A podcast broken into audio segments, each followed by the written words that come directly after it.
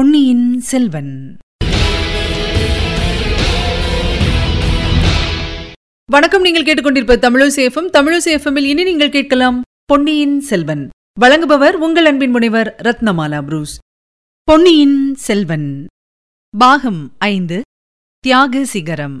அத்தியாயம் ஐந்து தாயை பிரிந்த கன்று. இளவரசர் புத்த பிக்ஷுவையும் தூக்கிக் கொண்டு முருகையன் கொண்டு வந்து நிறுத்திய படகிலே குதித்தார். அவர் குதித்த வேகத்தில் அந்த சிறிய படகு பேயாட்டம் ஆடியது. ஒரு கணம் கவிழ்ந்துவிடும் போலவும் இருந்தது. முருகையன் மிக பிரயத்தனப்பட்டு படகு கவிழாமல் காப்பாற்றினான். முருகையா இனிமேல் படகை விடு. ஆனைமங்கலம் அரண்மனைக்கு விடு என்று பொன்னியின் செல்வர் உரத்த குரலில் கூவினார். அச்சமயம் உச்சநிலையை அடைந்திருந்த புயற்காற்றும் புயலில் பொங்கி வந்த கடலும் போட்ட இரைச்சலினால் அவர் கூறியது முருகையின் காதில் விழவில்லை. ஆயினும் இளவரசரின் முகத்தோற்றத்திலிருந்து அவருடைய விருப்பத்தை அறிந்து கொண்ட முருகையன் படகை செலுத்தத் தொடங்கினான். சூடாமணி விகாரத்தின் முழுகிக் கொண்டிருந்த மண்டப சிகரங்களின் மீதும் புத்தர் சிலைகளின் மீதும் மோதாமல் படகை செலுத்துவது மிகவும் கடினமாயிருந்தது. முருகையன் பெரும் புயலிலும் சுழிக்காற்றிலும் நடுக்கடலில் படகு செலுத்தி பழக்கப்பட்டவனாதலால் வெகு லாபகமாக செலுத்திக் கொண்டு போனான். அதை பார்த்து இளவரசர் வியந்தார். அவனுக்கு சற்று உதவி செய்யலாம் என்று அவருக்கு தோன்றியது. ஆனால் புத்த பிக்ஷுவை பிடித்திருந்த பிடியை விட்டுவிடத் தயங்கினார். அதற்கு ஏற்றாற்போல் திடீரென்று பிக்ஷு இளவரசருடைய பிடியிலிருந்து விடுவித்துக் கொள்ள பிரயத்தனம் செய்தார். அச்சமயம் படகு புத்த பகவானின் சிலையின் அருகே போய்க் கொண்டிருந்தது. இப்போது கடல் வெள்ளம் அச்சிலையின் கண்கள் வரை ஏறியிருந்தது.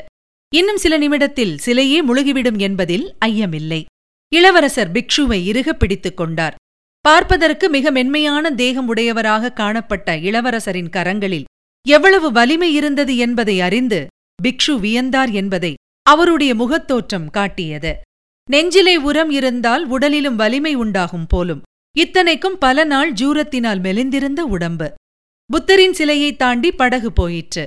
முழுகிக் கொண்டிருந்த அச்சிலையை பிக்ஷு பார்த்து கொண்டே இருந்தார். சிலை விரைவில் மறைந்தது. பிக்ஷுவின் கண்களில் தாரை தாரையாக கண்ணீர் பெருகியது. இளவரசே என்ன காரியம் செய்தீர்? என்றார் பிக்ஷு. அவருடைய உதடுகளின் அசைவிலிருந்து என்ன சொல்கிறார் என்பதை தெரிந்து கொண்ட இளவரசர் பிக்ஷுவின் காதின் அருகில் குனிந்து சுவாமி அந்த கேள்வியை நானல்லவா கேட்க வேண்டும்? என்ன காரியம் செய்ய துணிந்தீர்கள்? என்றார். இளவரசே இந்த விகாரம் ஐநூறு ஆண்டுகளுக்கு முன்னாலிருந்து இங்கே இருந்து வருகிறது. மகானாகிய தர்மபாத முனிவரின் காலத்திலே கூட இருந்தது. வீர சைவர்களான பல்லவ சக்கரவர்த்திகள் இதை அழிக்காமல் விட்டு வைத்தார்கள்.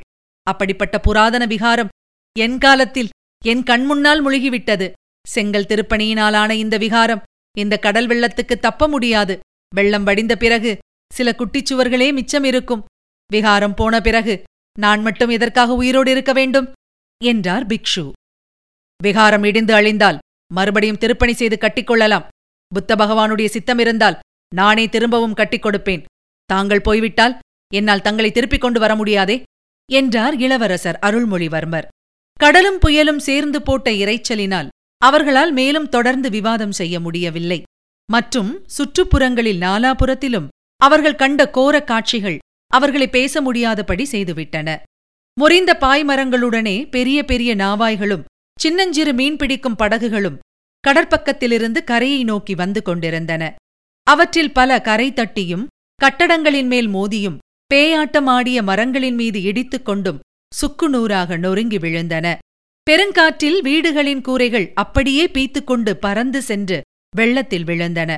வேறு சில கூரைகள் மிதந்து கொண்டிருந்தன. அவற்றில் சிலவற்றில் மனிதர்கள் மிகுந்த சிரமத்துடன் தொத்திக் கொண்டிருந்தார்கள். ஓவென்று அவர்கள் ஓலமிட்டுக் கொண்டிருந்தார்கள்.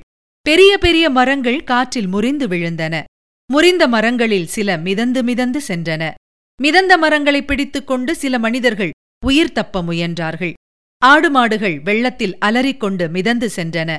இத்தகைய கோரமான காட்சிகளை பார்த்து பார்த்து இளவரசரும் பிக்ஷுவும் மனம் கசிந்தார்கள்.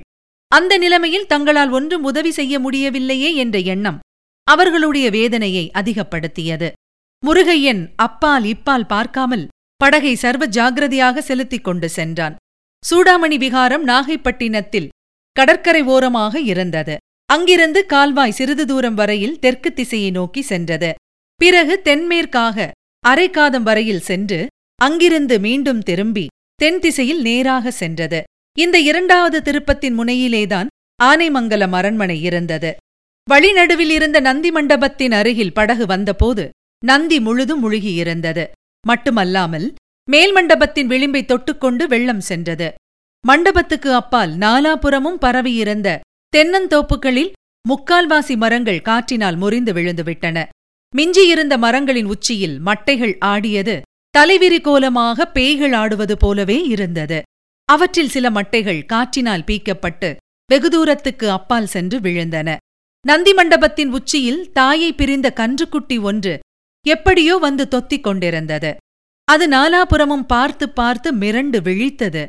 உடம்பை அடிக்கடி சிலிர்த்துக் கொண்டது. அதன் கால்கள் நடுங்கிக் கொண்டிருந்தன. அந்த கன்று அம்மா என்று எழுப்பிய தீனக்குரல் குரல் படகில் சென்று கொண்டிருந்தவர்களின் காதில் லேசாக விழுந்தது. ஐயோ பாவம்! தாயை பிரிந்த இந்த கன்றின் கதி என்னாகுமோ? என்று இளவரசர் எண்ணிய அதே சமயத்தில் ஒரு பெரிய தென்னை மரம் திடீரென்று முறிந்து மண்டபத்தின் பின்புறத்தில் விழுந்தது. சிறிது முன்பக்கமாக விழுந்திருந்தால் கன்றுக்குட்டியின் மேலேயே அது விழுந்திருக்கும். மரம் விழுந்த வேகத்தினால் தண்ணீரில் ஒரு பெரிய அலை கிளம்பி மண்டபத்தின் மேலே தாவி வந்தது. முன்னமே நடுங்கிக் கொண்டிருந்த கன்றுக்குட்டி அந்த அலையை சமாளிக்க முடியாமல் தடுமாறி விழுந்தது. மண்டபத்தின் உச்சியிலிருந்து அலையினால் அது வெள்ளத்தில் உந்தி தள்ளப்பட்டு தத்தளித்தது. இளவரசர் இதுவரையில் புத்த பிக்ஷுவை தம் கரங்களினால் பிடித்துக் கொண்டிருந்தார். கன்றுக்குட்டி மண்டபத்தின் உச்சியிலிருந்து உந்தி தள்ளப்பட்டதை பார்த்ததும் ஆஹா! என்று சத்தமிட்டு பிக்ஷுவை பிடித்துக் கொண்டிருந்த பிடியை விட்டார். பிக்ஷு அக்கணமே வெள்ளத்தில் குதித்தார். படகோட்டி முருகையன் துடுப்பை படகில் போட்டுவிட்டு இளவரசரை கெட்டியாக பிடித்துக் கொண்டான். அவனை இளவரசர் கடுங்கோபத்துடன் பார்த்துவிட்டு விடு என்று கையை உதறினார். அதற்குள் பிக்ஷு இரண்டு எட்டில் நீந்திச் சென்று கன்றுக்குட்டியின் முன்னங்கால்கள் இரண்டையும் கெட்டியாக பிடித்துக் கொண்டார். கன்றுக்குட்டியும் உயிர் மீதுள்ள இயற்கையான ஆசையினால் தலையை மட்டும் தண்ணீருக்கு மேலே வைத்துக் கொண்டிருக்க பிரயத்தனப்பட்டது. பிக்ஷு கன்றுக்குட்டியை பிடித்து இழுத்துக்கொண்டு படகை நோக்கி வந்தார். இளவரசர் அவருக்கு கை கொடுத்து உதவினார். இருவருமாக சேர்ந்து முதலில் கன்றுக்குட்டியை படகிலேற்றினார்கள். பின்னர் இளவரசரின் உதவியினால் ஆச்சாரிய பிக்ஷு படகில் ஏறிக்கொண்டார் இத்தனை நேரம் எப்படியோ சமாளித்துக் கொண்டிருந்த கன்றுக்குட்டி ஒரு ஆட்டம் ஆடியதும் கால் தடுமாறி தொப்பென்று விழுந்தது. நல்ல வேளையாக படகின் உட்புறத்திலேதான் விழுந்தது. பிக்ஷு அதன் அருகில் உட்கார்ந்தார். கன்றின் தலையை தம் அடிமீது எடுத்து வைத்துக்கொண்டு அதை தடவிக் கொடுக்கத் தொடங்கினார். குருதேவரே சற்று முன்னால் சூடாமணி விகாரத்தில் புத்த பகவானின் சரணங்களை பிடித்துக்கொண்டு பிராண தியாகம் செய்ய பார்த்தீர்களே? அப்படி தாங்கள் செய்திருந்தால் இந்த வாயில்லா ஜீவனை இப்போது காப்பாற்றியிருக்க முடியுமா? என்று இளவரசர் கேட்டார். ஐயா நான் செய்ய இருந்த குற்றத்தை செய்யாமல் தடுத்தீர்கள். அதற்காக நன்றி உடையேன். ஆம் இந்த கன்றின் உயிரை காப்பாற்றியது என் மனதுக்கு நிம்மதி அளிக்கிறது. சூடாமணி விகாரம் இடிந்து தகர்ந்து போய்விட்டால் கூட இனி அவ்வளவு கவலைப்பட மாட்டேன் என்றார் பிக்ஷு. ஆச்சாரியரே ஒரு கன்றின் உயிரை காப்பாற்றியதனாலே எப்படி மன நிம்மதி பெறுகிறீர்கள்? இன்று இந்த புயலினால் எவ்வளவு ஜீவன்கள் கஷ்டப்படுகின்றன.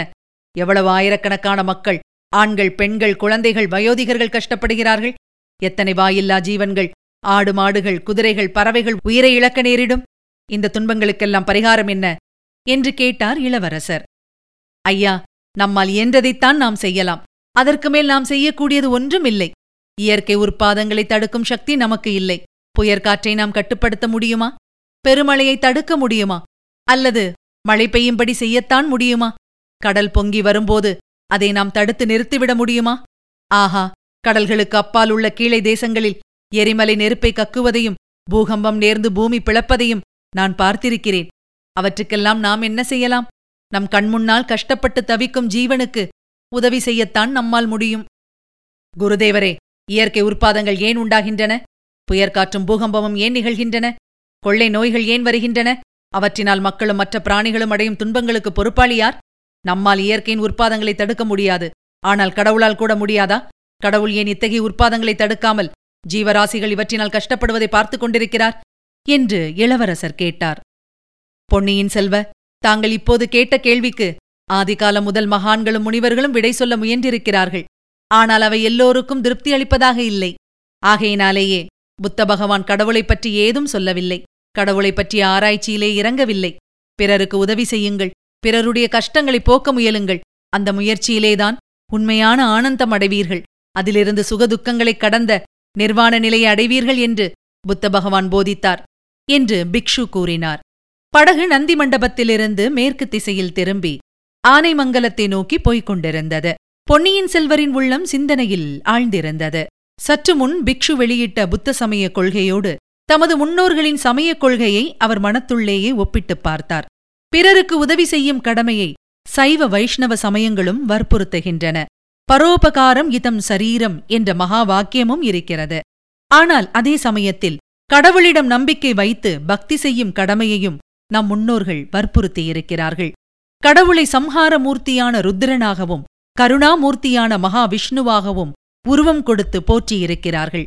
கடவுளுக்கு ஜெகன்மாதா உருவம் கொடுத்து ஒரே சமயத்தில் அன்பே வடிவான உமாதேவியாகவும் கோர பயங்கர துர்கா பரமேஸ்வரியாகவும் வர்ணித்து தோத்திரம் செய்திருக்கிறார்கள். இந்த கொள்கைகளில் எது உண்மை? உலகத்தின் அன்னை கோர பயங்கர ரணபத்திர காளியாக இருக்க முடியுமா?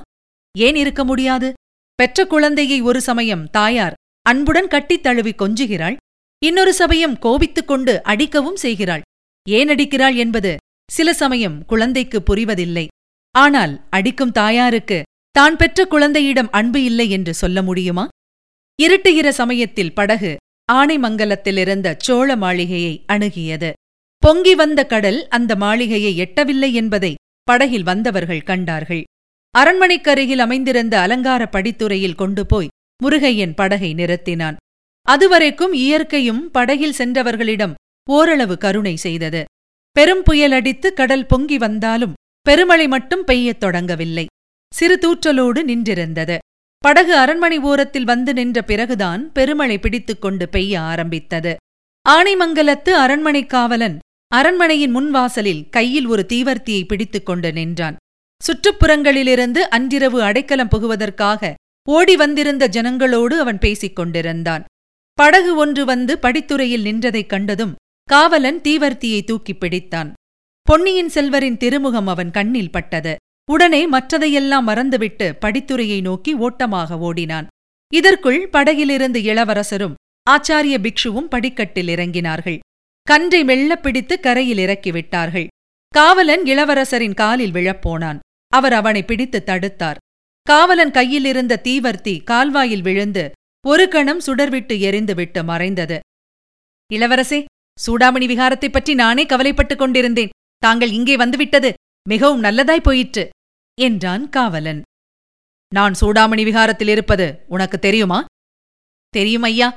இளைய பிராட்டியும் கொடும்பாளூர் இளவரசியும் வந்திருந்த போது தெரிந்து கொண்டேன். யாரிடமும் சொல்ல வேண்டாம் என்று இளைய பிராட்டி பணித்துவிட்டு சென்றார். அதை இன்னமும் நீ நிறைவேற்றத்தான் வேண்டும். மாளிகை வாசலில் கூடியிருப்பவர்கள் யார்? கடற்கரையோரத்து கிராமங்களில் கடல் புகுந்து விட்டதால் ஓடி வந்தவர்கள். இரவு தங்குவதற்கு இடம் கேட்டுக் கொண்டிருந்தார்கள். அச்சமயம் தாங்கள் வந்தீர்கள். அவர்களை விரட்டி விடுகிறேன். வேண்டாம் வேண்டாம். அவர்கள் எல்லோருக்கும் இருக்கவும் படுக்கவும் இடம் கொடு. உணவுப் பொருட்கள் இருக்கும் வரையில் சமையல் செய்து சாப்பிடவும் கொடு. ஆனால் என்னை பற்றி அவர்களிடம் சொல்ல வேண்டாம். உன் தீவர்த்தி கால்வாயில் விழுந்து அணைந்ததும் நல்லதாய் போயிற்று. எங்களை வேறு வழியாக அரண்மனை மேன்மாடத்துக்கு அழைத்துக் கொண்டு போ என்றார் இளவரசர். அவர்கள் அரண்மனைக்குள் பிரவேசித்ததும் புயல் காற்றோடு பெருமழையும் சேர்ந்து சோ என்று கொட்டத் தொடங்கியதும் சரியாயிருந்தன. இதுவரை நீங்கள் கேட்டது பொன்னியின் செல்வன். வழங்கியவர் உங்கள் அன்பின் முனைவர் ரத்னமாலா புரூஸ். மீண்டும் அடுத்த அத்தியாயத்தில் சந்திக்கலாம். இணைந்திருங்கள் மகிழ்ந்திருங்கள்.